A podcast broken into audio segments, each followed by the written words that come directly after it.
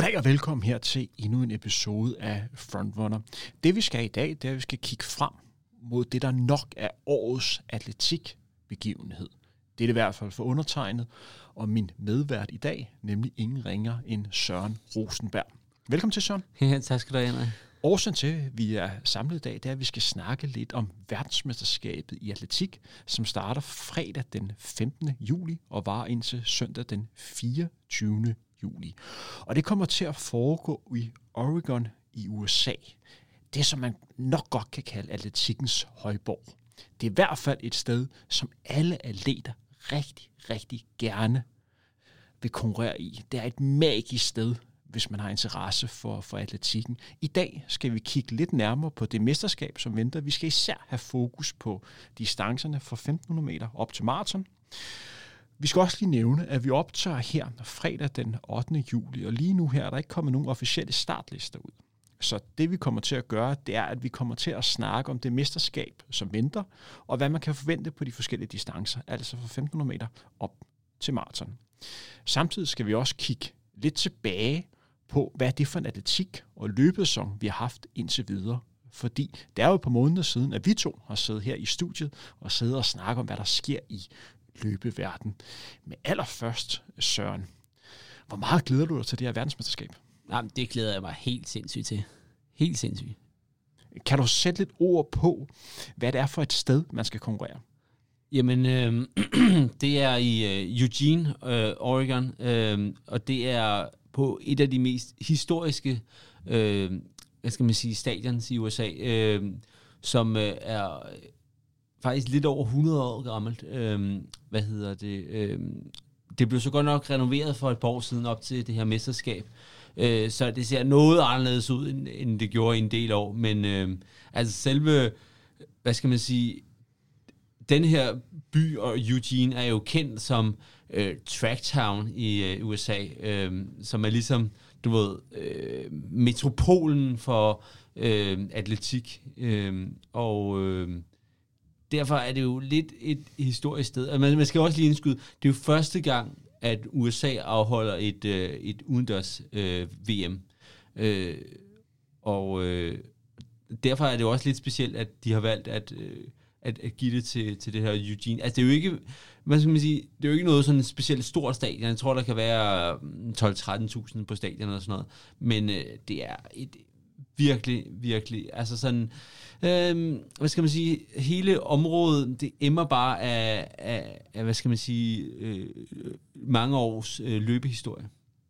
Og det er jo et sted, hvor man normalt plejer at afvikle det atletikstad, der kaldes Prefontaine, som som regel bliver afviklet i slutningen af maj, ja, eller, eller start pre-classic. pre-classic, som er opkaldt efter en af de største legender i løbesport, nemlig Steve Prefontaine.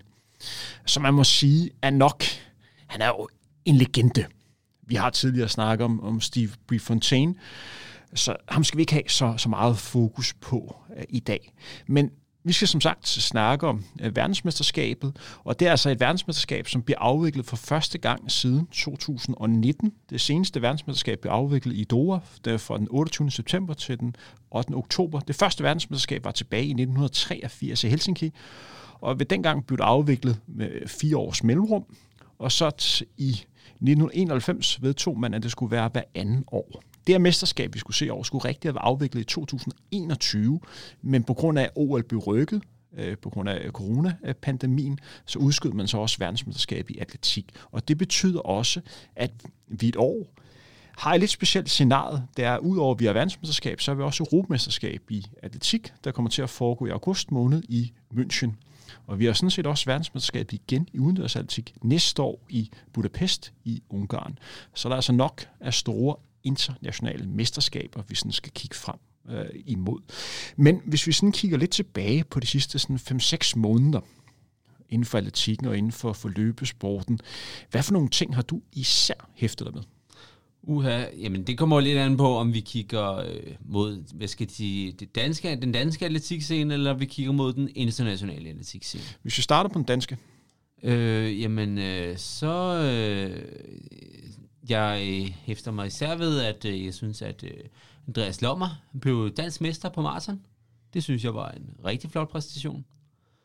Øhm, og så efter, jamen altså, jeg synes, vi har haft nogle flotte præstationer på nogle af, af sprintdistancerne, og så øh, jeg synes jeg, det har stået lidt stille på, på nogle af de lidt længere, desværre.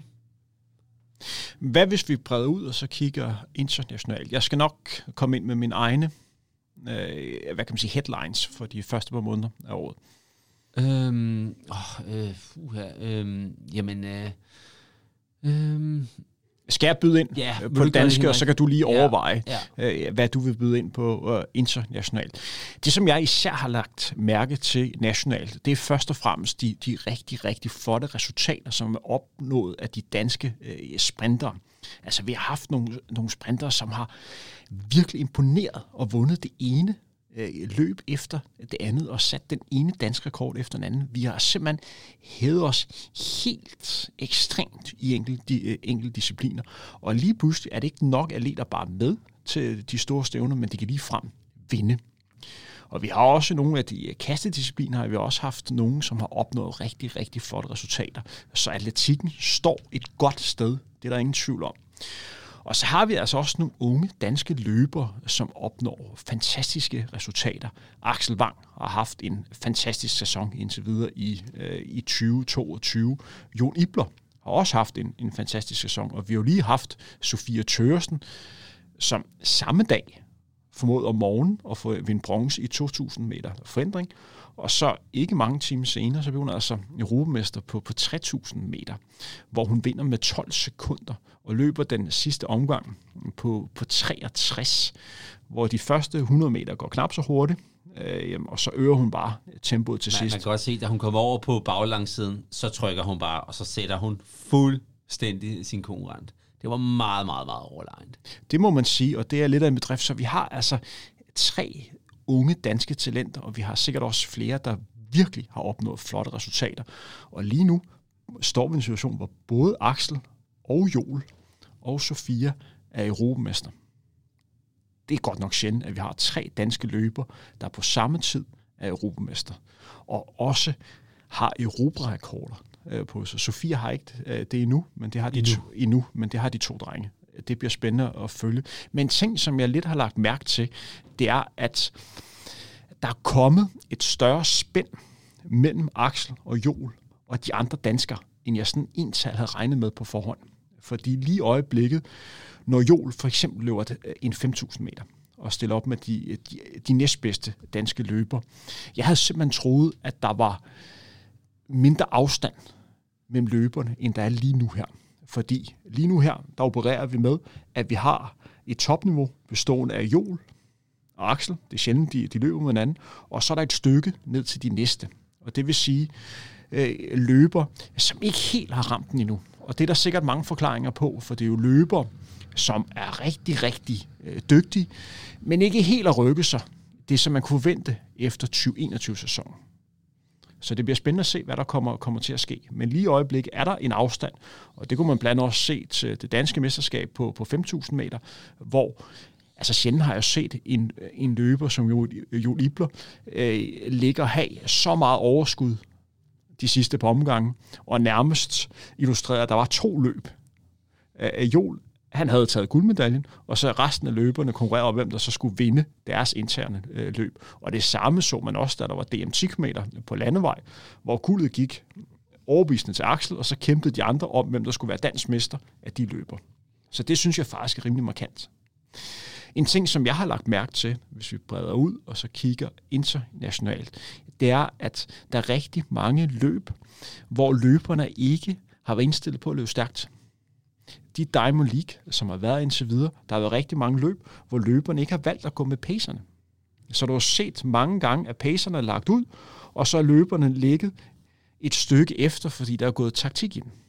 Så rigtig mange løb har vi ikke haft de her hurtige løb, fordi folk på en eller anden måde enten ikke er i form, måske er bange for hinanden, eller gerne vil teste nogle taktiske elementer, eller så været ikke var til at, at, at løbe stærkt. Og, og det medfører, hvis man går ind og kigger på, ranglisterne, så er der selvfølgelig enkelte øh, distancer, hvor der bliver løbet stærkt, men der er også mange distancer, hvor man ikke helt har ramt det niveau, som man måske kunne forvente, at tage betragtning af, at vi har et verdensmesterskab, som er lige på trapperne. Og så vil jeg også også sige, at den distance, hvor der trods alt er blevet stærkt, som jeg ser mest frem til, mindst 5.000 meter. Der er virkelig blevet hurtigt år. Og hvis man øh, gerne skal, skal se én disciplin, øh, hvor, det, hvor alt er i spil, så er det mændenes 5.000 meter. Ja, det er, det er nogle virkelig gode overvejelser, Henrik. Jeg sad også og tænkte lidt på, at jeg synes også, vi har haft øh, lidt, lidt nogle mærkelige øh, testløb øh, i år, hvor at, øh, at det ikke har været sådan et, en, du ved, en klassisk øh, øh, altså konkurrence, som man ser til, til Diamond League, men at nogle løb, som har været sat op specifikt rettet mod en tid. Der har både været i USA, der var, øh, der var et par løb derovre, så har vi haft øh, den med Cheptegei øh, til... Øh, Øh, må jeg lige stoppe dig ja. her? Fordi det, der skete, og det var simpelthen et, et, noget af det mest mærkelige setup, jeg længe har set. Ja, fuldstændig. Det var til øh, Blive Classic. Ja, det var, det var der, der var, ja. ja. Hvor at... Øh, Først vælger man at afvikle et 5.000 meter, hvor det er meldt ud, at manden med verdensrekorden, øh, Joshua Cheptegei fra Uganda, der løb 12.35, han vil prøve at løbe under 12.30 på 5.000 meter. Og, og der havde man simpelthen arrangeret et løb, hvor han var en stor favorit. Der skulle være har, og så skulle der være lyshjælp og så skulle den nærmest skide på forhånd, at det var et løb, som man skulle vinde, også selvom man gik kold. Samtidig, altså samme dag, jeg tror, det var dagen efter faktisk. Ja, dagen efter. Der havde man så et 5.000 meter, hvor resten af verdenseliten var med og skulle løbe 5.000 meter. Der var flere af de her løbere her, som rigtig gerne ville være med i det andet løb, men ikke fik lov. Så man havde to 5.000 meter løb så tæt på hinanden med forskellige setup, og man ender med at få en bedre vindertid i det heat, hvor Joshua Cheptegei ikke var med, end, end det, som Joshua øh, løb den dag. Så det var et mærkeligt setup. Det var fuldstændig bizart setup. Altså, jeg kunne slet ikke se, hvordan det gav mening. Altså, det var, øh, mm, på en eller anden måde, så skulle du have, have forbundet de der to, også så du kunne have, have presset Cheptegei noget mere, altså, mm, fordi han, han ender jo med at vinde det her testløb selvfølgelig, men altså, jeg tror, at det er 12.57 eller sådan noget, altså, det var, havde han ikke dagen, hvor, altså, hvad hvad var det, der skete? Var det, var, det, var der noget vind den dag, eller hvorfor var det, at, at han ikke, du ved, det var jo milevidt fra han den der annoncerede tid, ikke? Så altså, havde, hvis det, han nu har haft nogen øh, i, i, i det hit til, til at presse ham lidt, men altså, jeg, jeg kunne slet ikke forstå, det kan jeg slet ikke mening. Det var i hvert fald meget svært at kigge udefra, hvad der foregik her. Øh, fordi man kunne godt argumentere for, at man som atletikelsker hellere vil have haft Cheptegei i en direkte duel sammen med de andre løber. At løbet så udviklede sig øh, 5.000 meter, øh, det selve hovedløb, hvor øh, mange af de andre stjerner var med, med at det var en opvisning af Garbi for, for Etiopien, der nærmest kørte den for spids og, og virkelig løb godt den dag. Det kunne man jo ikke vide på, på forhånd. Men Søren, er der andre ting, vi lige skal have fokus på? Jo, der er nogle maratonløb, der lige er blevet annonceret til, til efteråret, fordi lige før vi trykkede play på, på dagens udsendelse, så blev det arrangeret, at den store mester på maratondistancen, nemlig Elop Kipchoge, stille op i Berlin Marathon, som bliver afviklet i slutningen af september, og dermed vender tilbage til det sted, hvor han satte verdenskort, tilbage i 2018, hvor han løb de her 201.39. Og det er altså en Berlin Marathon, som han har vundet. Jeg mener, han har vundet det tre gange, og så er han blevet toer i, i en enkelt gang. Hvad synes vi om det? Han har jo tidligere overlevet løbet Tokyo Marathon, og nu vender han sig tilbage til Berlin. Jamen altså Henrik, jeg var simpelthen så øh, både ærgerlig, men jeg var, altså hvis jeg skal være ærlig, jeg var virkelig også skuffet over den beslutning. Altså, fordi jeg, jeg havde virkelig håbet på, at, at han ville prøve noget andet end den der. Han har løbet London fem gange, og nu bliver det så hans er det fjerde eller femte gang i øh, Berlin, ikke? Altså, jeg havde jo håbet, at han ville prøve, prøve et andet. Måske New York, det synes jeg var passet perfekt. Altså, jeg havde også håbet, at han ville stoppe til VM. Øh, men nej, altså, Kipchoge, han er meget, hvad skal man sige, klassisk i hans valg. Eller også er, er, det, er, det, er der nogen, der betaler ham virkelig godt. Det er sikkert en kombination. Men jeg havde virkelig håbet på, at han ville prøve at udfordre sig på en eller anden måde. Prøve, prøve et andet løb, i stedet for det der, alle han kender. Prøve et løb med nogle bakker, prøve et løb med noget, øh, med nogle, måske nogle andre, måske et varmt løb, måske et, et eller andet, der vil udfordre ham på en eller anden måde. Men han, han vælger bare det løb, som han har løbet så mange gange i, og det, jeg er altså lidt, øh, jeg er lidt skuffet over det. Det, som jeg tænker ved det, jeg tror, at det handler om, at han mener, at han kan slå sin nuværende verdensrekord jeg tror, han vil gøre et forsøg på at slå verdenskorten i, i Berlin.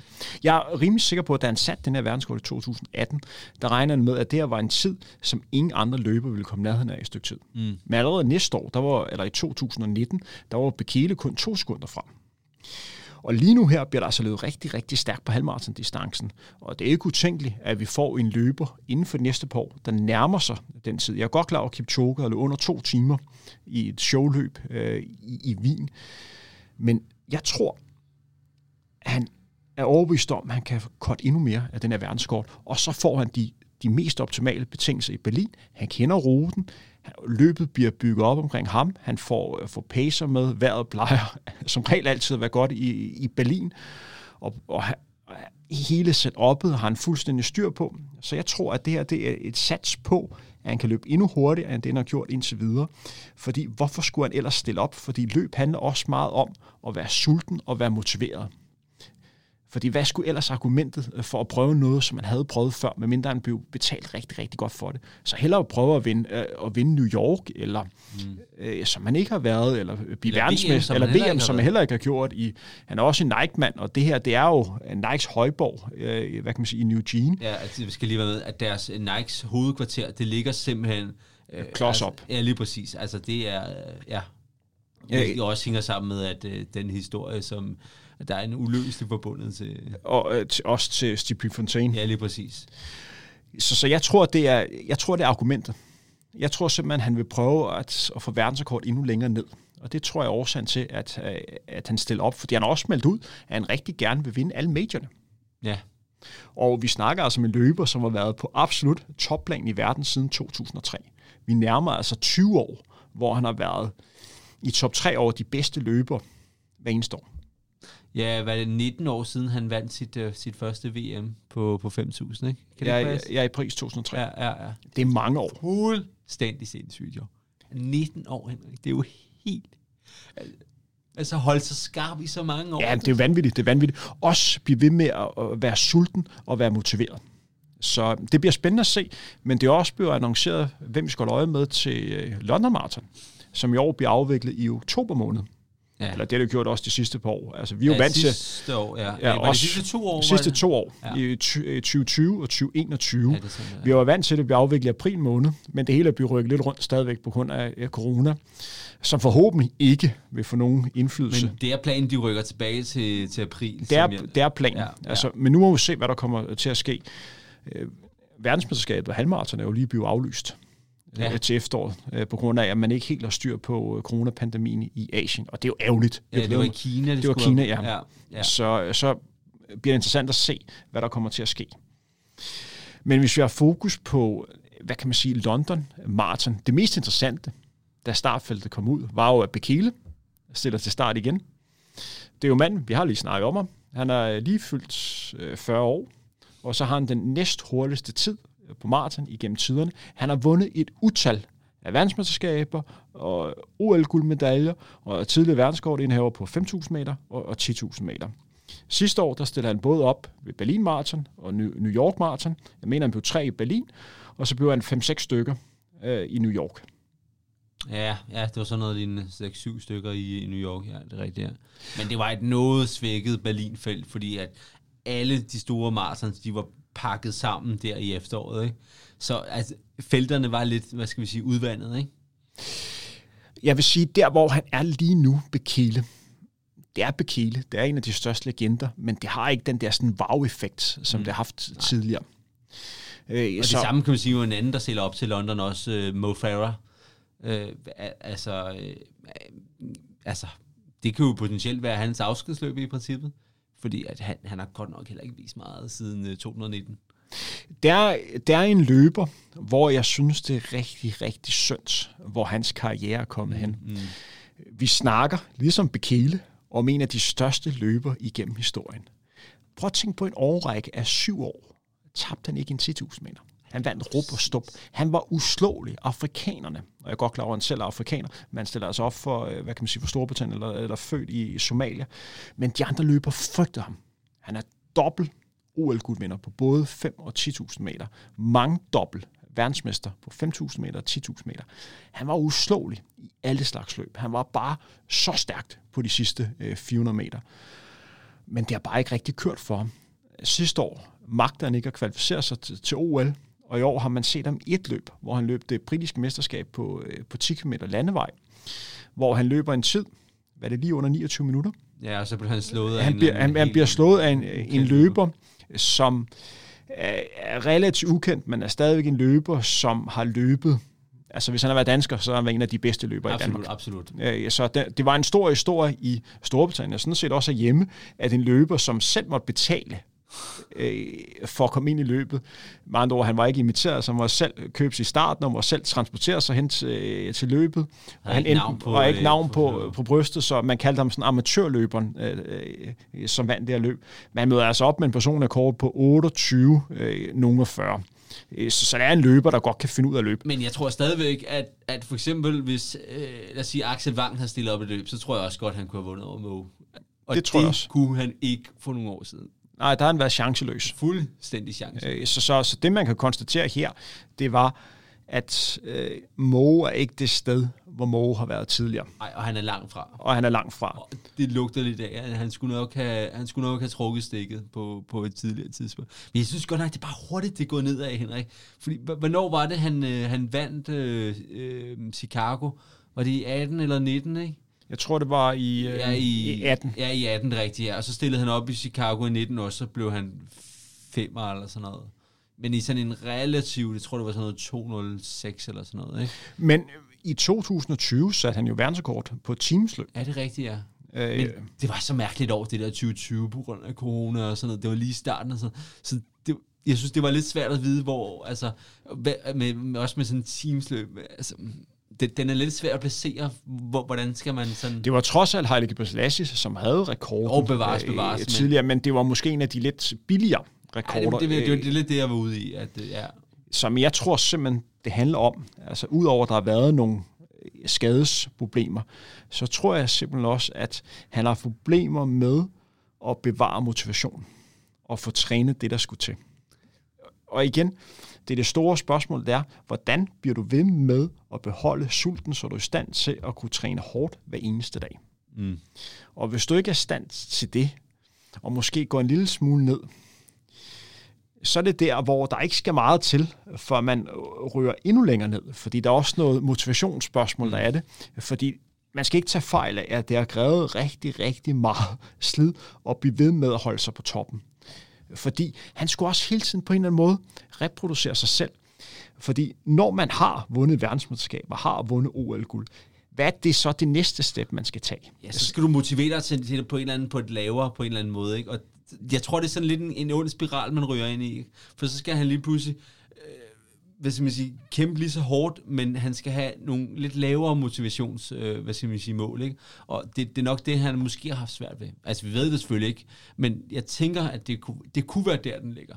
Men jeg håber øh, virkelig, at Moe får den afsked, som han fortjener, fordi han har haft en kæmpe betydning for, for løbesport, ligesom Bekele og andre løbere også har. Men jeg frygter godt nok, at, at du ved, han, han fortsætter lidt den, den, den trend, han eller tendens, han har været ude i, og så, så, så løber han sådan noget 2-10 og bliver nummer altså 21 eller sådan noget. Ikke? Og det, det synes jeg bare ikke er særlig Mo Farah-agtigt. Det er ikke så værdigt øh, for en løber. Når det er så sagt, øh, så kan man sige mange ting om hans form, men det med at ved at stille op på London Marathon, på hjemmebane, hvor han ved, der vil være ekstremt meget fokus på ham, det er sgu hardcore. Han Mm. vælger den svære løsning.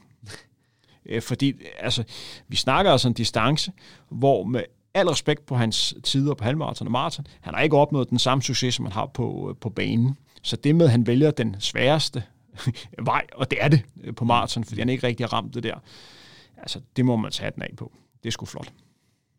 Så, ja, Så jeg håber virkelig det bedste for, for Mo Farah. Men skal vi ikke begynde at snakke om øh, det verdensmesterskab, som venter? Og den måde, vi kommer til at gøre det på, det er, at vi kommer til at snakke for disciplinerne fra 1500 meter op til maraton.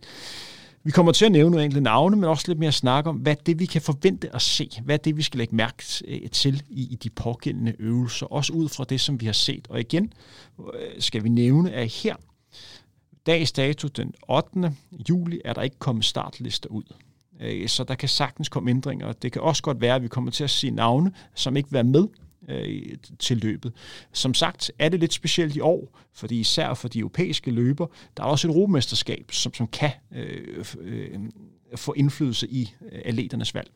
Men skal vi starte med, med herrene, og så starte på, på 1500 meter, og så, øh, og så køre opad, og så tager vi så kvinderne efterfølgende. Vi har altså en 1500 meter øh, distance, hvor den store favorit på forhånd nok er norske Jakob Ingebrigtsen. Men hvis vi går ind og kigger på årsranglisten, og kigger på de hurtigste tider, så er Jakob Ingebrigtsen er nede som nummer 8. Den hurtigste tid i år, det er Abel Kipsang, som har løbet 3.31.01. Men alligevel er vi to vel forholdsvis enige om, at den store favorit til det her mesterskab, det er Jakob Ingebrigtsen. Ja, der er ikke nogen tvivl. Også fordi, at det kan godt være, at han kun har den 8. bedste tid, ikke? men øh, til gengæld så har han altså en virkelig hurtig tid på, på mejlen øh, på hjemmebane, hvor han løb, øh, øh hvad hedder det, 3.46. Det er rigtig, rigtig hurtigt. Øhm, og det, jeg tror, det var det tre sekunder for verdensrekord. Øhm, og øh, så, så altså, jeg synes ligesom Jakob, han har vist os, han er, hvor han skal være. Der er ikke noget problem med øh, at motivere sig efter hans øh, OL-guld. Han er, hvor han skal være. Og han er, altså, han er klar, klar favorit. Øh, også fordi, at du ved, og op til sidste år, ikke, der var der jo en anden lige så klar favorit, som bare altid rydde bordet, ikke? Øh, Chariot. Men, men han, jeg kan ikke rigtig finde ud af, hvor, hvor har vi Chariot han mere? Øh, fordi at, øh, at øh, der er virkelig en, der er kommet ind og, og overtaget hans trone, men han er lidt ikke rigtig... Sådan, jeg er ikke engang sikker på, at jeg vil placere ham sådan som, øh, som, som toer mere, altså sådan i forhold til, hvor, hvor jeg ser der sådan, sådan øh, hvad, hvad jeg har af forventninger. Øh, så, så fordi, jeg synes, jeg kan ikke rigtig finde ud af, hvor, hvor har vi ham henne? Fordi hvis vi har fokus på, på Jared før den olympiske finale på 1500 meter, så har Jared og Jakob Ingebrigtsen mødt hinanden, jeg mener, det var 12 eller 13 gange, ja. og Jared har vundet alle gange. Alle gange, på alle distancer. På alle distancer. Og, så, så, så, men efter det løb, så øh, jeg er godt klar over, at Jared slog vel Jakob Ingebrigtsen stort set lige efter. Til Diamond League-finalen. Ja, til. Diamond League-finalen. Men Jared har ikke virket som sig selv her i, i 2022, og lige i øjeblikket vil jeg faktisk gå så langt at sige, at han er den næstbedste kenianer, fordi der også dukket en anden løber op, som hedder Abel Kipsang, som også var i OL-finalen. Og han møder altså op øh, med årsbedste på 3.31.01, som blev løbet i Nairobi. Og det bliver altså løbet i højderne. Øh, jeg mener, Nairobi ligger i sådan 12-14 meters højde. Og det er altså, det højere, jeg tror det er 1600. 1600, og det er altså en rigtig, rigtig hurtig tid, som man løb ved, ved den lejlighed. Jeg kan huske, jeg sad og så løbet, hvor jeg tænkte, wow, det der, det ser godt ud. Det, så, det er års bedste med halvandet sekund. Det er års bedste med halvandet sekund, og han løb rigtig, rigtig stærkt på de sidste 400 meter. Han vandt de første øh, Diamond League-løb, og så var det som om, hans form blev en lille smule dårligere, men han har også slået mange løb, og han var form tidligt. Det store spørgsmål her, det er, om han har toppet formen, sådan at han lige gik ind i en hård træningsperiode, og så øh, bevidst gik ned sådan rent formæssigt for at kunne toppe den igen til, til verdensmesterskabet. Øh, det bliver spændende at se, fordi han virkede som en løber, der kunne være ham løberen, der skulle tro øh, Jakob Ingebrigtsen. Fordi vi ellers, hvis vi ellers skal snakke om, hvad for nogle andre løbere, som kan være i spil. Vi har nogle britter, som har løbet stærkt. Det må man sige, vi ja. har øh, Jack Whiteman, og så har vi øh, Jack øh, Hayward. Som ikke er med. Som ikke er med. Han blev kun fire Han blev kun fire til, men han møder trods alt op med en øh, årsbedste på 3, øh, 33. Og så har vi Josh Kerr, øh, som øh, sidste år blev nummer tre til, ja. til OL, og var meget tæt på at stå Jared og, og blive nummer to. Altså, britterne står godt. Jeg tror ikke, at de bliver verdensmester, men de er meget godt kørende. Ja, jeg er lidt spændt, fordi at, øh, at, at Whiteman, han var jo en, altså, han var jo en klar medaljefavorit i den øh, finale, OL-finale sidste år, men han skuffede godt nok lidt. Jeg tror kun, han blev 8 eller 9 eller sådan noget. Øhm, øh, så jeg er lidt spændt på at se, om han kan ligesom, hvad skal man sige, bounce tilbage, fordi at øh, han, øh, han er altså tror, jeg tror også, han har den hurtigste tid af britterne. Jeg tror, han er sådan noget 3.29 lav eller sådan noget. Øh, så, så det er lidt spændende. Så er der øh, Josh Kerr, som jo, du sagde, fik bronze sidste år, men bliver kun træer til, til de britiske mesterskaber. Øh, og har ikke helt virket, som om han har ramt den. Nej, du ved, ja, men, det kan, men, men har han prøver han bare topformen, indtil du ved, det kan altid, det kan være nogle gange lidt svært at, lige at lure. Øhm, jamen, og så, så er der nogle amerikanere, øhm, som man også er værd at holde øje med. Øh, vi har ikke den øh, forsvarende, eller sidste års amerikanske mester og sekser i OL-finalen, Cole Hocker. Han er ikke med, jeg tror han blev, han blev skadet øh, op til øh, de amerikanske mesterskaber. Vi har ikke, øh, hvad hedder det, tidligere OL-guldvinder Matthew Centuritz. Han er også skadet.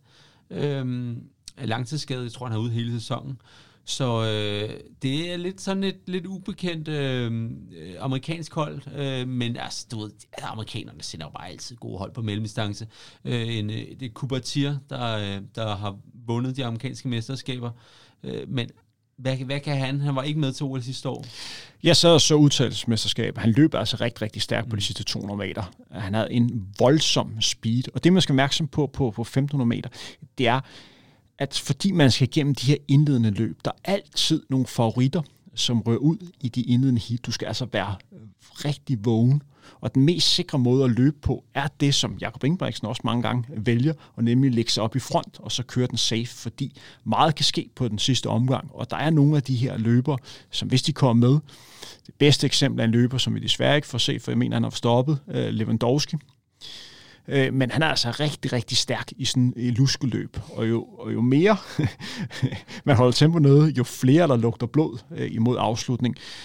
Jakob Ingebrigtsen var også den store favorit, da der var verdensmesterskab indendørs øh, i, i Beograd øh, i, i marts måned. Han har jo ikke været verdensmester endnu. Nej. Han har olympisk guld øh, for sidste år, men han har ikke vundet verdensmesterskab. Mange var overbevist om, at han skulle vinde sit første verdensmesterskab der. Men han var ikke helt på 100% at tage sfære, øh, for Etiopien endte med at vinde guld, og Jakob blev nummer to. Det viser sig dagen efter, at han var testet positiv for, for corona, og det har nok haft indflydelse på, at han ikke var, øh, var 100%. Jeg må sige, i forhold til Jakob, jeg tror ikke, at Jakob på nogen som helst tidspunkt får et bedre forudsætning for at blive verdensmester, end han får lige nu her. Han har simpelthen været på toppen i en, en længere periode og undgået de store afbræk, i hvert fald hvad man er klar over, og han rider på den ene succesoplevelse efter den anden. Og man snakker meget, når vi snakker løb, snakker mange bølger. Og det er altså de færreste løber, der kan være på toppen af den her bølge igennem længere tid, fordi ellers så vil der komme dyk, både af motivation eller skadesmæssigt, eller fordi der kommer andre løber, som lige pludselig er på vej op og, og, og rider med på, på den. Så hvis Jakob skal blive verdensmester, så har han rigtig, rigtig gode forudsætninger. Når det er sagt, så siger jeg ikke, at han ikke kan blive verdensmester igen næste år. Jeg siger bare, at han får ikke et mesterskab, hvor han har så gode chancer for det, som han får nu her. Også fordi han har opholdt sig rigtig lang tid i, øh, i USA, og han kommer virkelig godt ind til, det, til mesterskab. Jeg var også lidt bekymret i forhold til, hvad det vil få indflydelse på hans sæson, at han har skiftet træner. Han bliver jo ikke længere trænet af sin, øh, sin far, men bliver trænet ud af sin storebror Henrik, hvor de sådan lidt mere sparer.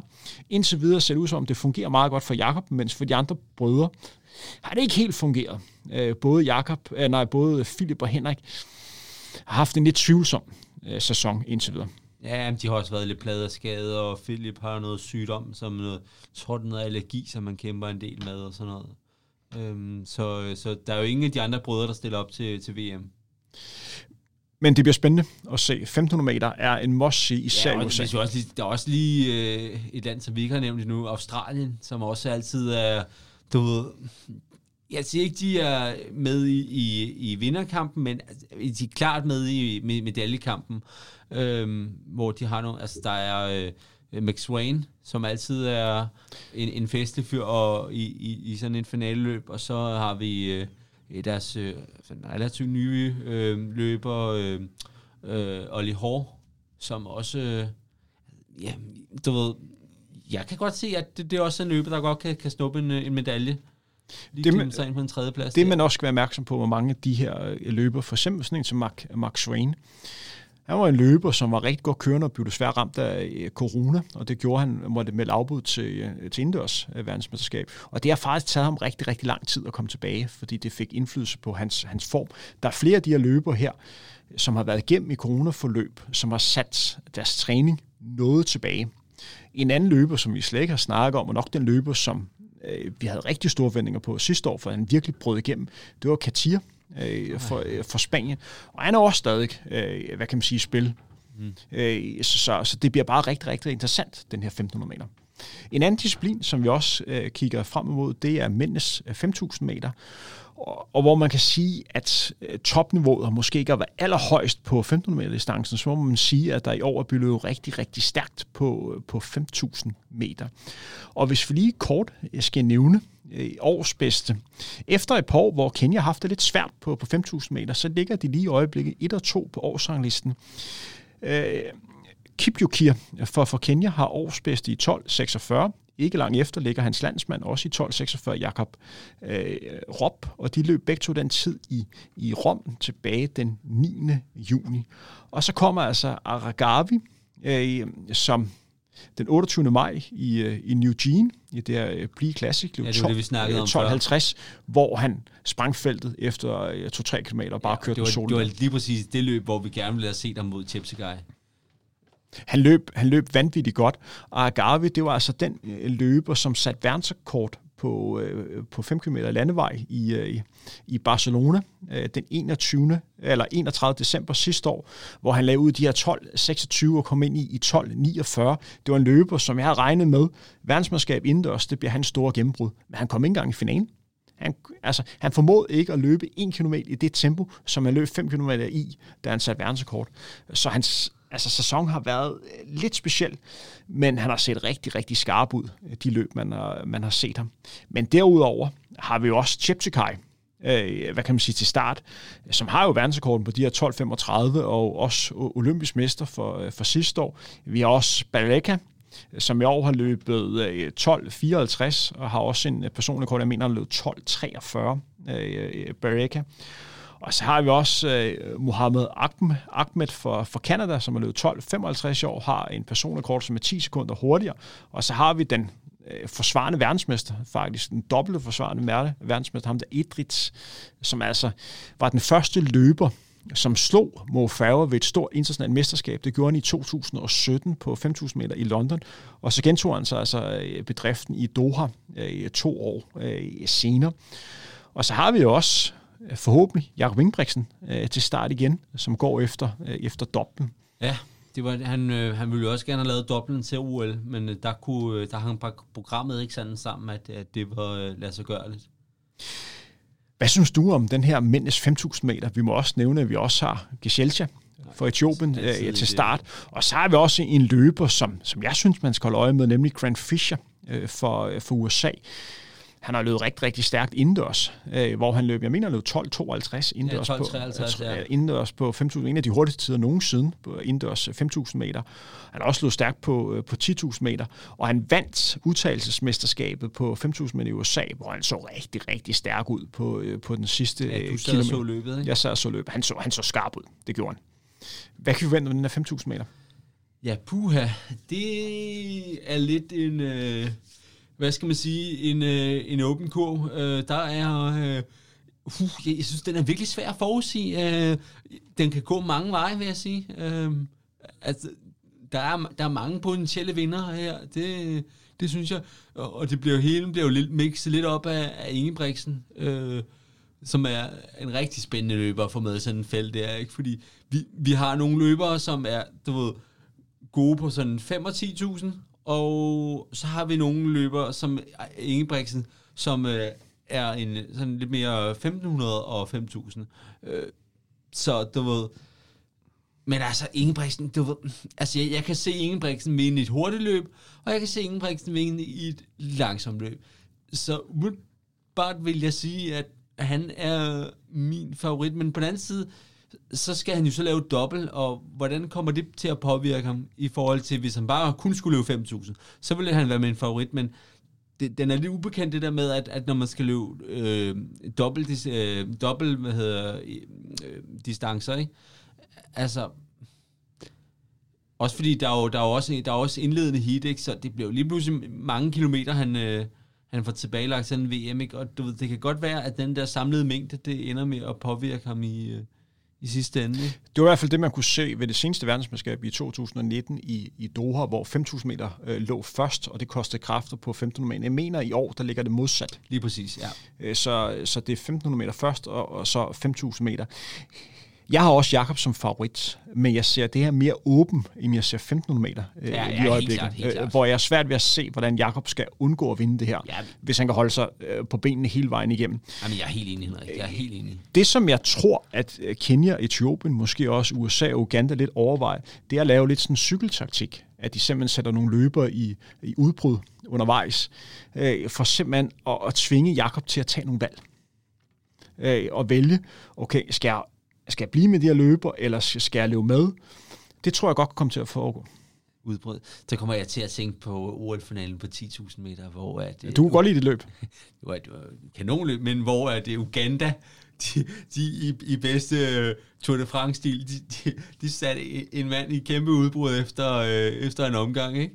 Øh, var, var- det Kissa, eller... øh, Nu kan, hvad fanden var det, det var... Øh, øh, øh, men men det, det var sgu meget sjovt at se. Øh, øh, det, det er jo ikke noget, man normalt ser så tit i, øh, inden for løb, men... Øh, men ja, altså det, jeg, jeg, jeg er spændt på at se, hvordan den her 1500, øh, fem, undskyld, hvordan den her 5000 den kommer til at forløbe. Ikke? Jeg kan se den gå virkelig mange øh, veje, og, og jeg synes, der er mange medaljer. Jeg, altså jeg kan komme op på altså 12, øh, 12-13 øh, i hvert fald medaljekandidater. Opgaven i hvert fald for, for Kenya og Etiopien og Uganda og USA, det er at få løbet over på deres præmisser.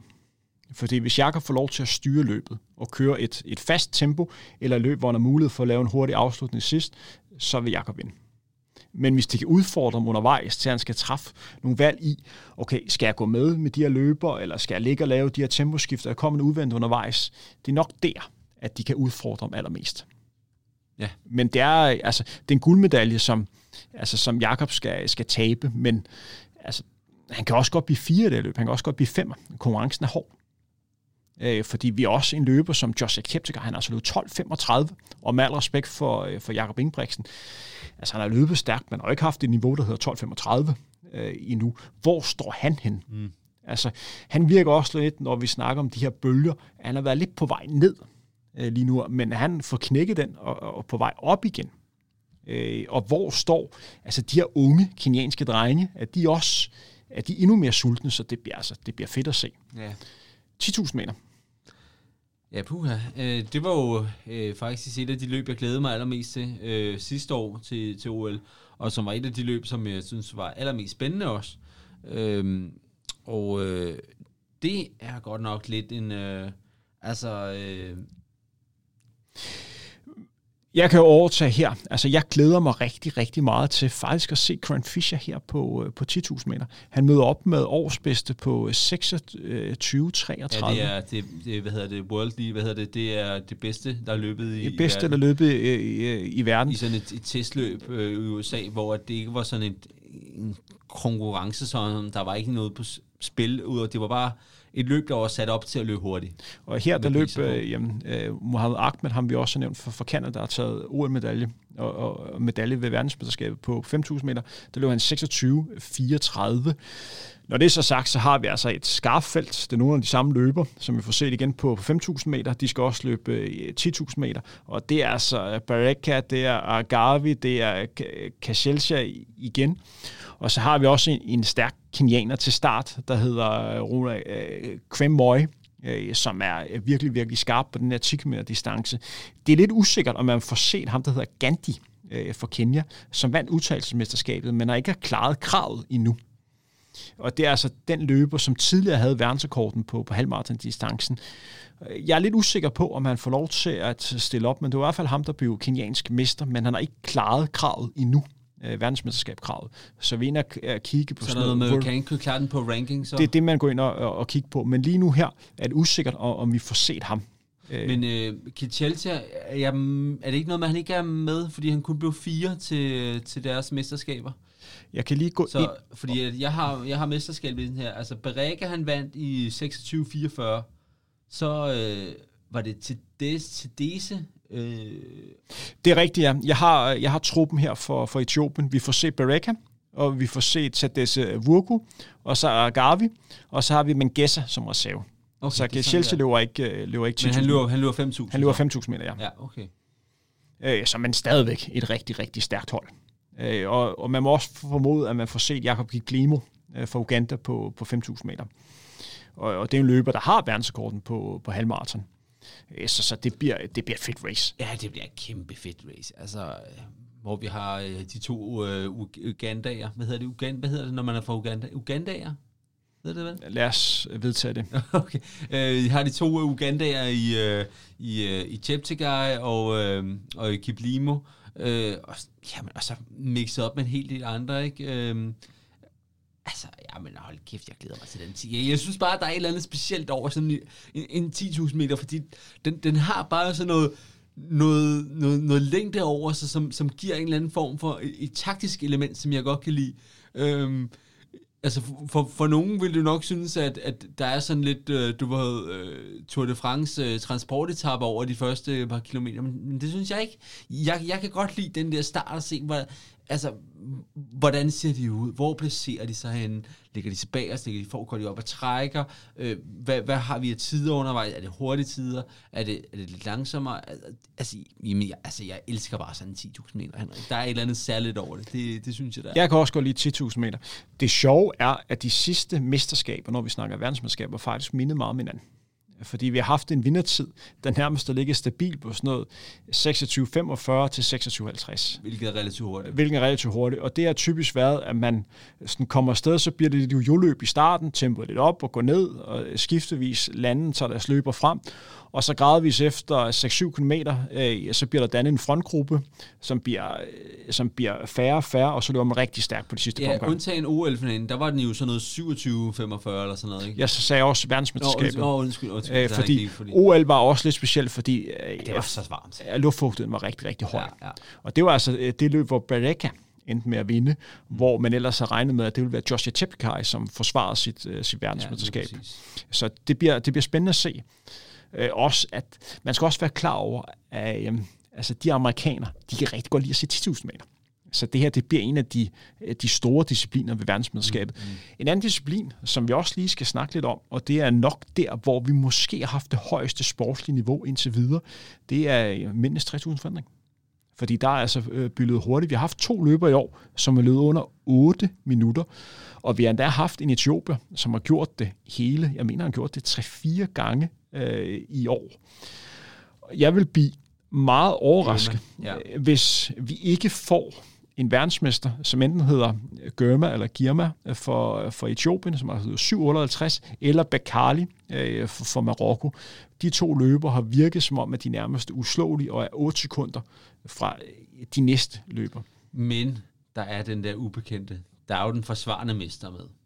Kibruto men han har haft lidt nogle problematiske år, fordi at der har været noget med en, øh, en juridisk sag derhjemme, hvor han har haft lidt med noget domstol og sådan noget, at, øh, som vi ikke skal gå mere ind i, men det har, så han løb ikke så meget sidste år og sådan noget, og den er heller ikke afgjort nu, men den er jo, så den er lidt sådan, hvad skal man sige, ongoing, eller hvad man siger. Øhm, hvad hedder det? Øhm, men øh, han, han, øh, han, han stiller i hvert fald op, øh, og øh, han har løbet 806. Øh, øh, det var... Øh, hvad hedder det? Øh, så øh, så det, det glæder jeg mig til at se. Hvor har vi den forsvarende mester hen? For jeg ved, kan du huske 3000 meter fra Henriksløbet? Jeg kan godt huske det. Jeg kan godt huske det. var jo en fuldstændig sindssyg afslutning. Fordi det, det, var, der... det var kæmpe meget målfoto. Det, det var det, fordi det, der er sket inden for de sidste par år, det er, at du har fået Etiopien med. Øh, fordi tidligere har det været en keniansk magtberade. Der har været nogle franskmænd, som har gået igen. Det er sjældent, de har vundet. Der har også været en amerikaner, Ivan Jager, som også stiller op igen efter et par år med skader. Den vinder vi også lige, ja. ja for han er altså en legende. Godt husk i Paris på vej under 8 minutter. Kan jeg lige bede din telefon om at sætte den på, øh, på fly mode, så vi ikke øh, lige bliver øh, øh forstyrret af den. Vi skal jo fokus på, på atletikken, vi skal jo snakke verdensmesterskab, vi skal jo snakke løb. Men igen, altså lige nu her, Etiopien har lidt taget førerpositionen, hvor, hvor Kenya ikke helt er, øh, hvor de har været. Øh, så, så altså, det bliver spændende at se, men Ivan Jager er altså tilbage. Ja, men det, det bliver så sindssygt med Jager. Han, han blev øh, toer til, til de amerikanske mesterskaber. Altså fordi at hvis man ikke kender Evan Jager, altså en kæmpe legende. Han er en champ. Fuldstændig. Og øh, han vandt, øh, de amerikanere var, blev amerikansk mester otte gange i træk, og han har vundet, han har, han har taget, er det OL sølv eller bronze i Rio, øh, og han har vundet OL, eller VM sølv, tror jeg det er, og jamen altså, og så har, har han haft det mest ærgerlige løb. Altså han har haft så mange løb, så tæt på 8 minutter, men han har lige været udenfor, ikke? Og så havde han det der ene løb i, øh, i Paris, jeg tror det var 2015, som du sagde, at, øh, hvor at han er på sikker kurs mod, øh, mod sejren i det her Diamond League-løb. Og øh, han, løb, han ligger til at løbe sådan noget øh, 7, 57, 7, 58, øh, og så på den aller sidste passage over bommen her, så skvatter han. Det er så ærgerligt. Han kommer op, kommer i mål, og så løber han 8 øh, minutter og et halvt sekund. Ja, det var ærgerligt. Øh, men han er altså tilbage han på hans hjemmebane. Yes, lige præcis. I der, hvor han bor her i, i Oregon. Øh, men altså, han har haft nogle virkelig problematiske år. Siden 2018, ikke? så har han været stort set skadet øh, on og off, så har han løbet en lille smule, så har han været ude igen, og så kommer han lidt tilbage. Han har haft nogle virkelig kedelige år, ikke? men øh, han er med nu, og så må vi se, hvad han kan. En disciplin, som vi også skal snakke om, det er den legendariske Martin-distance. Og det er her, hvor vi igen bliver endnu mere usikre på, fordi vi ikke har fået startlisten. Så øh, jamen, vi kan godt sidde og nævne en masse navne, men lige nu er det meget svært at, øh, at være konkret, fordi der er en del løber, som vi kan formode, der stiller op, men måske fravælger det frem for Romesterskabet, eller nogle af de andre store maratonløb, som bliver afviklet i efteråret. For det er det, man skal være klar over som maratonløber, det er, hvor for de andre løber, de har simpelthen flere løb i spil, og er bare overvist om, at det her det er årets største højdepunkt. Men det her er ikke nødvendigvis årets største højdepunkt for en løber, for eksempel Kipchoge. Han stiller jo ikke op. Han vælger jo, øh, hvad kan man sige, Berlin Marathon og, og Tokyo Marathon. Så derfor er scenen lidt anderledes. Ja, det må man sige, fordi på, på banen, der er det jo altid de bedste, der stiller op, lige meget om det er VM eller OL.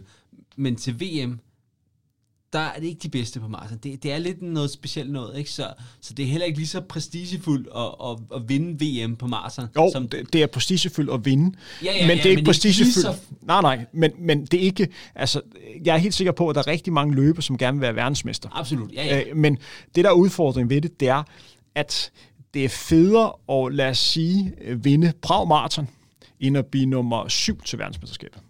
Ja, ja, men det, ja, selvfølgelig er det prestigefuldt at blive valgt, men det er ikke lige så prestigefuldt, som, på, som det er på banen. Øh, for, fordi at, at det er sådan lidt, du ved, de altså anden, tredje bedste, der stiller op. Ikke? Øh, det var også, øh, jeg ved, kan du, kan du for eksempel huske den forsvarende mester? På de Sesse. Ja, lige præcis. Han vandt, øh, han vandt i Dora, og det var en, en meget øh, varm dag. Det var ikke lige så varmt, som da, da kvinderne løb, Nej. men det var stadigvæk i den, den varme ende. Grader. Ja, og det var også der, hvor man så en løber, som Callum Hawkins blev, øh, blev nummer 4. Altså, jeg kan godt se, at det her bliver et løb, hvor at vi får en eller anden form for overraskelse. Mm. Jeg kan godt se, at det er en løber, som som ikke er fra Etiopien eller Kenya, som ender med at vinde. Mm. Om det så bliver en europæer, det kan godt blive en løber, som er født i Afrika og nu stiller op for et europæisk land, eller en asiat, eller en amerikaner, eller en sydamerikaner. Det kan godt ske. Der er jo den lokale øh, held, man kan sige, som øh, Galen Rupp. Han stiller jo faktisk op til det her løb. Øh, og det er jo faktisk hans første gang til, til øh, han stiller op på VM øh, på maraton, og det havde han jo nok ikke gjort, hvis det ikke havde været øh, i USA. så øh, se, altså, ham har vi jo heller ikke set øh, siden, øh, siden OL. Øh, lov, nej, jeg skulle han løb Chicago i efteråret, men, øh, hvor han også løb rimelig godt. Men, øh, men, men det er så også øh, tre kvart år siden, vi har set ham. Så hvor, hvor står han? Han har også haft lidt, du ved, skadesbladet lidt on-off, ikke? Øh, så hvor, hvor har vi ham? Vi har ikke set ham i noget som helst øh, testløb, opvarmningsløb eller noget som helst. Så ham er jeg spændt på. Øh, Jamen altså... Øh. Fordi på papiret vil sådan en løber som Kipruto for Kenya, som er mm. ved at stille op hver favorit, der er løbet 2, 3.13, og det gjorde han ved, ved Tokyo Marathon, har den næstbedste tid i verden år. Det er kun Kipchoge, som har løbet hurtigere.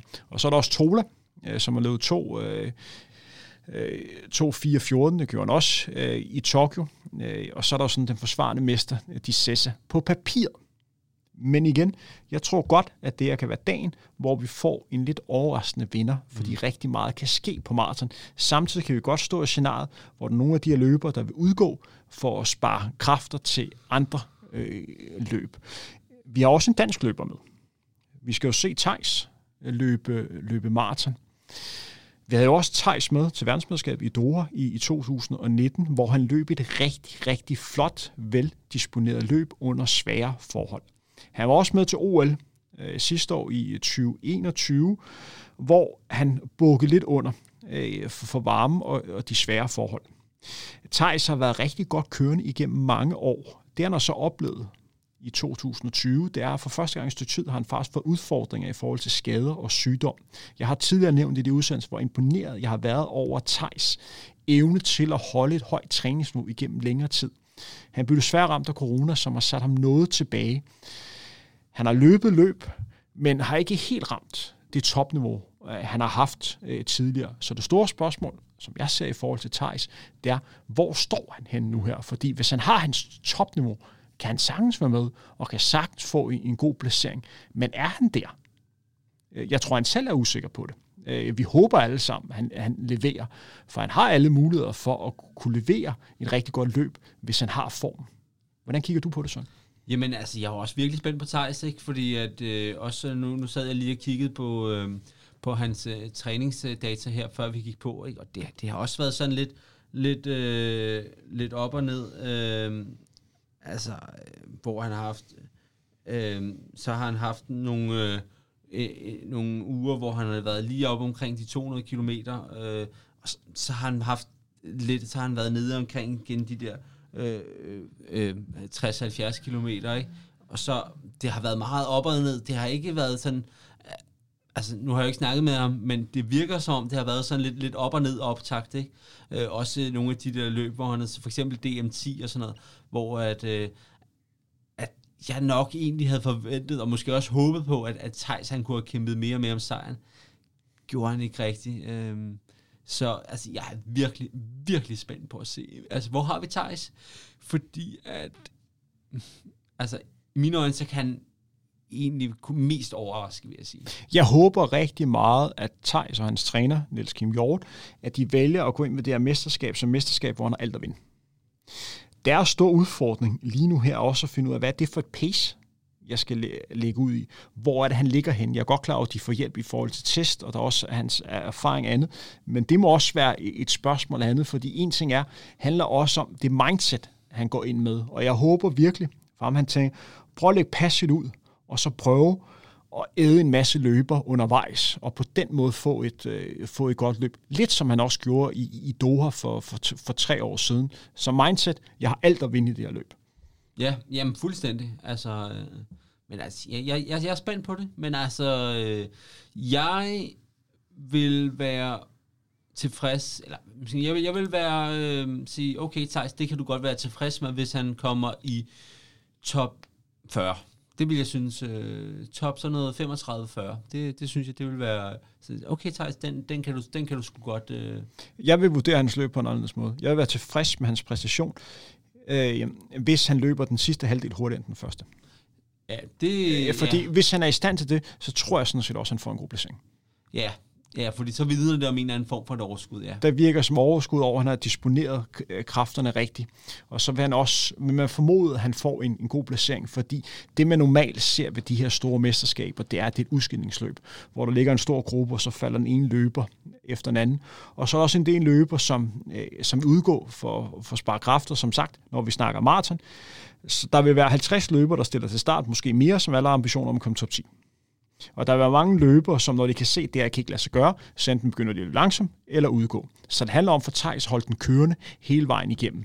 Og hvis han formår at øge tempoet til sidst, så bliver det også godt løb for ham. Så det, det tror jeg er, er nøglen. Men det er en udfordring at lægge bånd for sig selv. Det er noget, som Thijs har lært øh, igennem årene i forhold til rutinen og kunne holde, øh, holde niveauet nede.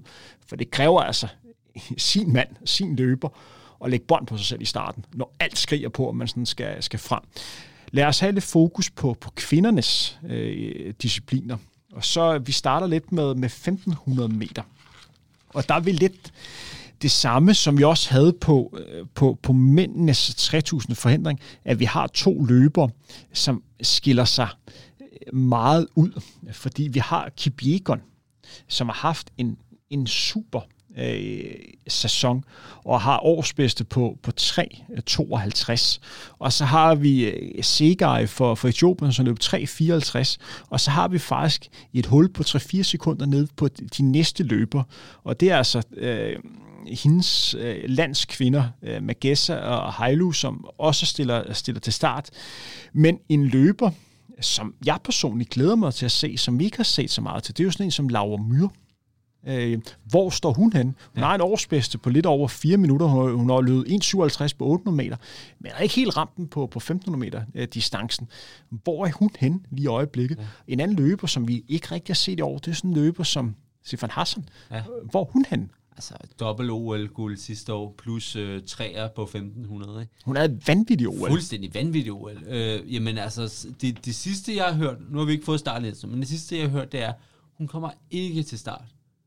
Øh, og det øh, stiller jo godt nok øh, især 5 og 10, men også, øh, også, også, også 1500 lidt anderledes, øh, fordi at øh, en Sifan Hassan på, på toppen af sit, øh, hvad skal man sige, game, altså, det er, det er løberen, der kunne, øh, hvad skal man sige, tro øh, Thais øh, her. Jeg kan ikke rigtig, jeg, jeg synes lidt, at, at, at Kipjækkeren er om muligt endnu større favorit, end, øh, end Ingebrigtsen er på herrenes øh, distance. Hun er kæmpe favorit. Altså, fuldstændig. Helt, øh, altså, for, og det, der også er sket, øh, hvis vi bare går et år tilbage, eller øh, to, tre, fire år tilbage, så var niveauet på kvinders 1500 meter ekstremt højt. Men lige nu her, når man kigger på årsranglisten, Altså, det er ikke sådan, vi sidder og klapper i vores hænder og siger, at det er, det er helt, øh, helt fantastisk. Øh, vi kan jo nogenlunde fordele medaljerne her.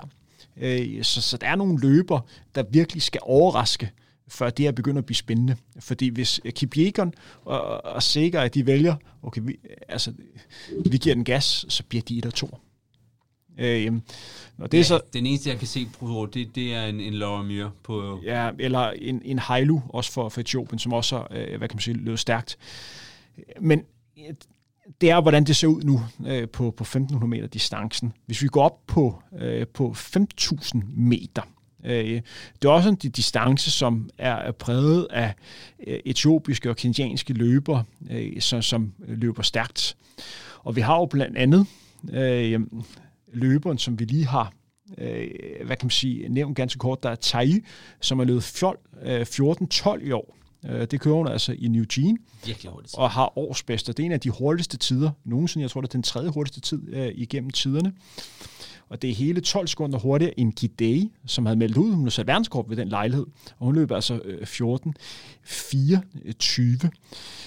Så det er den, altså det er den store, øh, eller de to store for, favoritter. Øh, Kenya skal man aldrig undervurdere, når vi snakker 5.000 meter, men Etiopien er rigtig, rigtig godt kørende på, på den øh, distance. Og det vi også skal, øh, øh, skal lægge mærke til, det er, at vi har en, en norsk løber, Karoline øh, Krøvdal, som i overløbet 14.31 og sat en norsk rekord. Det er altså et niveau, hvor det begynder at blive interessant. Hun får nok ikke medalje, men hvis hun rammer dagen, så er top 5, top 6.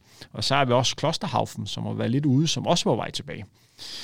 Men umiddelbart virker det som om, at det her det bliver en etiopisk øh, sejr men vi har også amerikanske løber, hvis det bliver tilpas taktisk, der måske kan være med, hvis de også får publikums opbakning øh, bag sig. Ja, altså der er jo øh, en, øh, en Schweizer, som øh, havde haft lidt, lidt øh, skadesbladet de sidste øh, halvandet år, som har været lidt op og ned, øh, men, øh, men som virker på til at være virkelig tilbage. Altså hun har jo løbet, hvad det 14, 26 tror jeg det er. Øhm, altså en virkelig, virkelig, virkelig hurtig tid, og øh, hun, øh, hun vandt også de amerikanske mesterskaber. Så hende er jeg spændt på at se, hvordan, øh, hvordan hun kan gøre sig. Har også en virkelig stærk afslutning, også blev faktisk fire på, på deres 1500 meter mesterskaber øh, som, som kunne have lavet en, en, en Sifan Hassan og stillet op i tre. Nej, men øh, altså, hende er jeg spændt på at se. Øh, og øh, så er der en, en, en Cranny også, øh, også amerikaner. Øh, hvad, hvad, hvad kan hun? Så der er nogen, du ved, hvor jeg kan se, hvor at på en, på en rigtig, rigtig god dag, ikke, så kan de godt blande sig i sådan en medaljekampen, men altså, det, det, altså om sejren, der kan jeg kun se, at det bliver øh, øh Etiopien. Hvis vi går videre til kvindernes 3000 forhindring, og det er jo nok, hvis vi går ind og kigger på årsranglisten, det er nok der, hvor vi lige pludselig for første gang lidt spærer øjnene op, fordi vi har nogle lidt andre nationaliteter med, end man sådan plejer, når vi snakker de klassiske distancer, fordi årsbedste i verden, altså en løber for Burundi, og det er altså uh, Mutle Javi, som har årsbedste med 8,56. Og det, løb... det er ikke Burundi, det er Bahrain. Bahrain, øh, beklager. Og så har vi altså en løber fra Kazakhstan, og det er altså en tidligere kenianer, gætter jeg på her, øh, Giroto, som er løbet 8 57, og det gjorde hun så i New Jean. Og så kommer de mere tra- traditionsrige lande som Etiopien, øh, Uganda og Kenya øh, længere nede. Og vi har altså også nogle amerikanere, som kan gøre sig øh, gældende her. Så på den måde er det løb, som ud for årsranglisten ser mere åben, end man lige udenbart vil tro. Ja, altså hold da op. Det er her, hvor jeg virkelig, virkelig, virkelig godt kunne savne en Anne Emilie. Fordi at, øh, hvis man ser tre år tilbage, hvor hun blev syver, altså havde hun, ah, men altså hold kæft, hvor jeg savner Anne Emilie, fordi at, jeg tror virkelig, hun kunne have, hun kunne også have blandet sig i medaljekampen her. Ikke? Og Anne Emilie, som har meldt ud, at hun desværre ikke kommer til at løbe på, på banen her i sommerperioden, fordi hun stadigvæk er, er skadet. Lad os håbe, at vi får set Anne Emilie Møller tilbage øh, i det niveau, vi tidligere har set hende. Hendes 2019-sæson var en af de bedste sæsoner, en dansk løber nogensinde har haft. Det var et imponerende øh, niveau, hvor hun nærmede sig og var en del af verdenseliten. Ja, fuldstændig. Hun var en løber på et uhørt højt niveau. Ja. Verdensmesterskabet cross, kæmpe bedrift, dansk rekord, både på 5.000 meter og 3.000 forandring, og et verdensmesterskab, hvor hun stillede sig frisk med ikke bare at være med, mm. men hun markerede sig. Ja, og hun var ikke bare med, altså hun var med blandt de bedste. Hun var der. Ja, altså, øh, det var en løber, hvor man kunne se, at hun var blandt de absolut bedste på, på dagen. Og, og ja, hvis hun kunne undgå skaderne, så ville det være interessant at, at se, hvor hun har i os. Men lad os fokusere på at få hende, at få hende tilbage. Lad os hoppe frem på kvindernes 10.000 øh, meter. En løber, som vi kan glæde os til, det er hende her, Ellis McLaughlin øh, for, for Storbritannien, som vandt øh, et løb i Hengelo, hvor, øh, hvor der var udtagelsesløb for, for Etiopien. Og, og der endte hun så med at vinde og løbe 30-19. Hun også løb rigtig, rigtig stærkt på, på 10.000, eller på 10 km landevej. Og det er en, en løber, som har opnået enorm, øh, enorme bedrifter her i 2022. Også en løber, som lige har annonceret, at hun debuterer på maraton øh, i London. Og det er en løber, man skal holde øje med. Jeg tror ikke, hun får medalje. Dertil tror jeg ikke, hun helt har niveauet endnu, men hun har virkelig rykket sig i år. Men jeg kunne godt se, at hun blandede sig i medaljekampen i hvert fald. Øh, ikke om sejren, men altså igen en af de der, hvor jeg tænkte, på en rigtig, rigtig god dag, og hvis der, så er der lige en af de andre, der ikke rigtig rammer dagen, jamen så er hun i spil til en, til en medalje. Det kan jeg godt se. Fordi vi kigger også ind på hans årrangliste, hvor at de bedste kenianer og etioper ikke rigtig er løbet stærkt endnu. Nej. Altså, der er blevet, til gengæld så er blevet stærkt på, på landevejen, øh, fordi vi har en øh, løber for, for Etiopien, øh, som hedder Jalusaif øh, Jeluvai, og jeg håber, jeg udtaler navnet korrekt. Hun har altså løbet 29 14 i år på 10 km landevej og sat verdensrekord på 10 km landevej. Vi har en verdenskort på kvindernes 10.000 meter, der er lige omkring de her 29 minutter. Og man skal under 30, hvor det begynder at blive rigtig sjovt på, på kvindernes øh, 10.000 øh, meter distance. Vi har også en løber, som tidligere har haft øh, verdensrekorden på 10.000 meter øh, med, og det er hende her, øh, Ariana øh, som satte verdensrekord øh, ved OL i Rio. Og det bliver altså spændende at se, om, om det endnu en gang bliver en etiopisk sejr. Men Kenya er som regel også gode på, øh, på kvindernes øh, 10.000 meter. Og lad os håbe, vi får et løb, hvor vi får en årsbedste under øh, 30 minutter. Og vi har også Gidei med til start, ja. som har den nuværende øh, verdenskort. Men hun løb den her fantomtid sidste år på halvmarathon, mm. hvor hun løb 1.02 hun har løbet stærkt i år, men hun er ikke helt været der endnu. Men jeg er spændt på at se, hvad, hvad har effekten af, at Sifan ikke er med? Fordi at, at, at alle vidste fra start til, til OL sidste år, det var Sifan Haffan, man skulle slå på både 5 og 10.000 meter. Øh, og jeg, jeg synes ligesom, det kom lidt til at præge løbet på en eller anden måde, at du ved, der blev sådan lidt, du ved, altså, sådan en eller anden ventestemning på, på det her løb. Det, det, det blev sådan lidt... Et, et, et, jeg synes, der var sådan lidt en, en mærkelig stemning omkring det her, så jeg er lidt spændt på at se, jamen når Sifan så ikke er der, hvordan, hvordan, hvordan, hvad, hvad, hvad gør det ved løbet? Øh, bliver det så sådan endnu mere sådan afvendende spurt, fordi at der ikke er Sifan til at tage den her spurtsejr, eller, eller bliver det bare du ved, hurtigt fra start af, eller hvad, hvad, hvad gør det ved løbet? Det er jeg virkelig spændt på at se. Og jeg må lige rette mig selv, fordi imens du sidder og snakker, så er der lige kommet en besked ind øh, på, øh, på kvindernes Etiopiens, at de har udtaget deres hold på, på ja. 10.000 meter. Og, øh, og der er Gidei med, og, men vi har ikke hende her Ayana med, og vi har heller ikke hende her øh, som har sat verdensrekorden på, på 10 km øh, landevej. Til gengæld har vi øh, Taje med, som har løbet de der 14-12 på, på 5.000 øh, meter. Og så 30-44 på... Øh... På 30-44. Øh, og det er nok de løber, som vi skal, øh, vi skal holde øje med. Men kvindernes 10.000 meter... Hvem, altså, hvem var den tredje løber, siger du så? Øh, så har vi Mulatse øh, okay, med. Ja, hun blev femmer til... Øh, øh, nej, undskyld... Øh, øh, ja, hun blev træer til... Øh, til ja, til, til de etiopiske mesterskaber.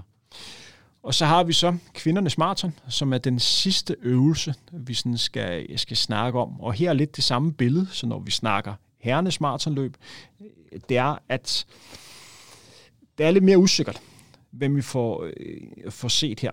Øh, når det er så sagt, øh, så er bredden blandt de bedste ikke lige så stærk, som den er på, på herrenes løb. Så jeg, jeg tror stadigvæk, at vi får en, en verdensmester, som er for, for Kenya eller, øh, eller Etiopien, fordi deres niveau er bare øh, så højt, som det nu engang, øh, nu engang er. Men det er svært for os at sige, hvad der sådan, hvem der reelt er, øh, der vil løbe med titlen her. Ja, og her er det virkelig, jeg kommer til at savne en, øh, som ikke desværre kommer med, som er en, der vil kunne blande sig i en kamp og sejr som udenfra, som ikke er fra Afrika, Molly Seidel, øh, amerikaner, øh, som blev øh, treer sidste år til OL, og hun blev, hvad var det, treer til New York også. Øh, hun har lige meldt ud her for et øh, par dage siden, at øh, hun desværre ikke stiller op. Det er ærgerligt. Jeg godt nok ked af, Henrik. Det er ærgerligt. Fordi jeg, jeg tror virkelig godt, hun kunne have blandet sig om sejren her. Altså, det, det, det vil jeg virkelig godt kunne se. På hjemmebane, Øh, du ved, lige de allerbedste er ikke lige med der. Øh, altså, hold op, hvor vil jeg gerne have set hende her. For det, det kan sagtens være, jeg ved godt, at jeg lige har stået og næsten og solgt den til en løber for, for Kenya eller Etiopien, men igen, vi har stadigvæk det element, der hedder, at atletiksæson er stadig i gang, og der er masser af løb efter det her. Så hvis der er nogle af de her løber, der måske ikke helt rammer dagen, eller de kan mærke, at de ikke helt er der, de kan sagtens finde på at jogge eller udgå, mm. og og fra amerikanerne måske lidt anderledes, fordi det er på hjemmebane. Øh, så jeg tror ikke, du får en amerikaner til at udgå. Og for dem er det her absolut højdepunktet for deres karriere. Så, så, så det kan godt være øh, det, der gør, at hvis der skal komme overraskelse, så er det en amerikansk løber.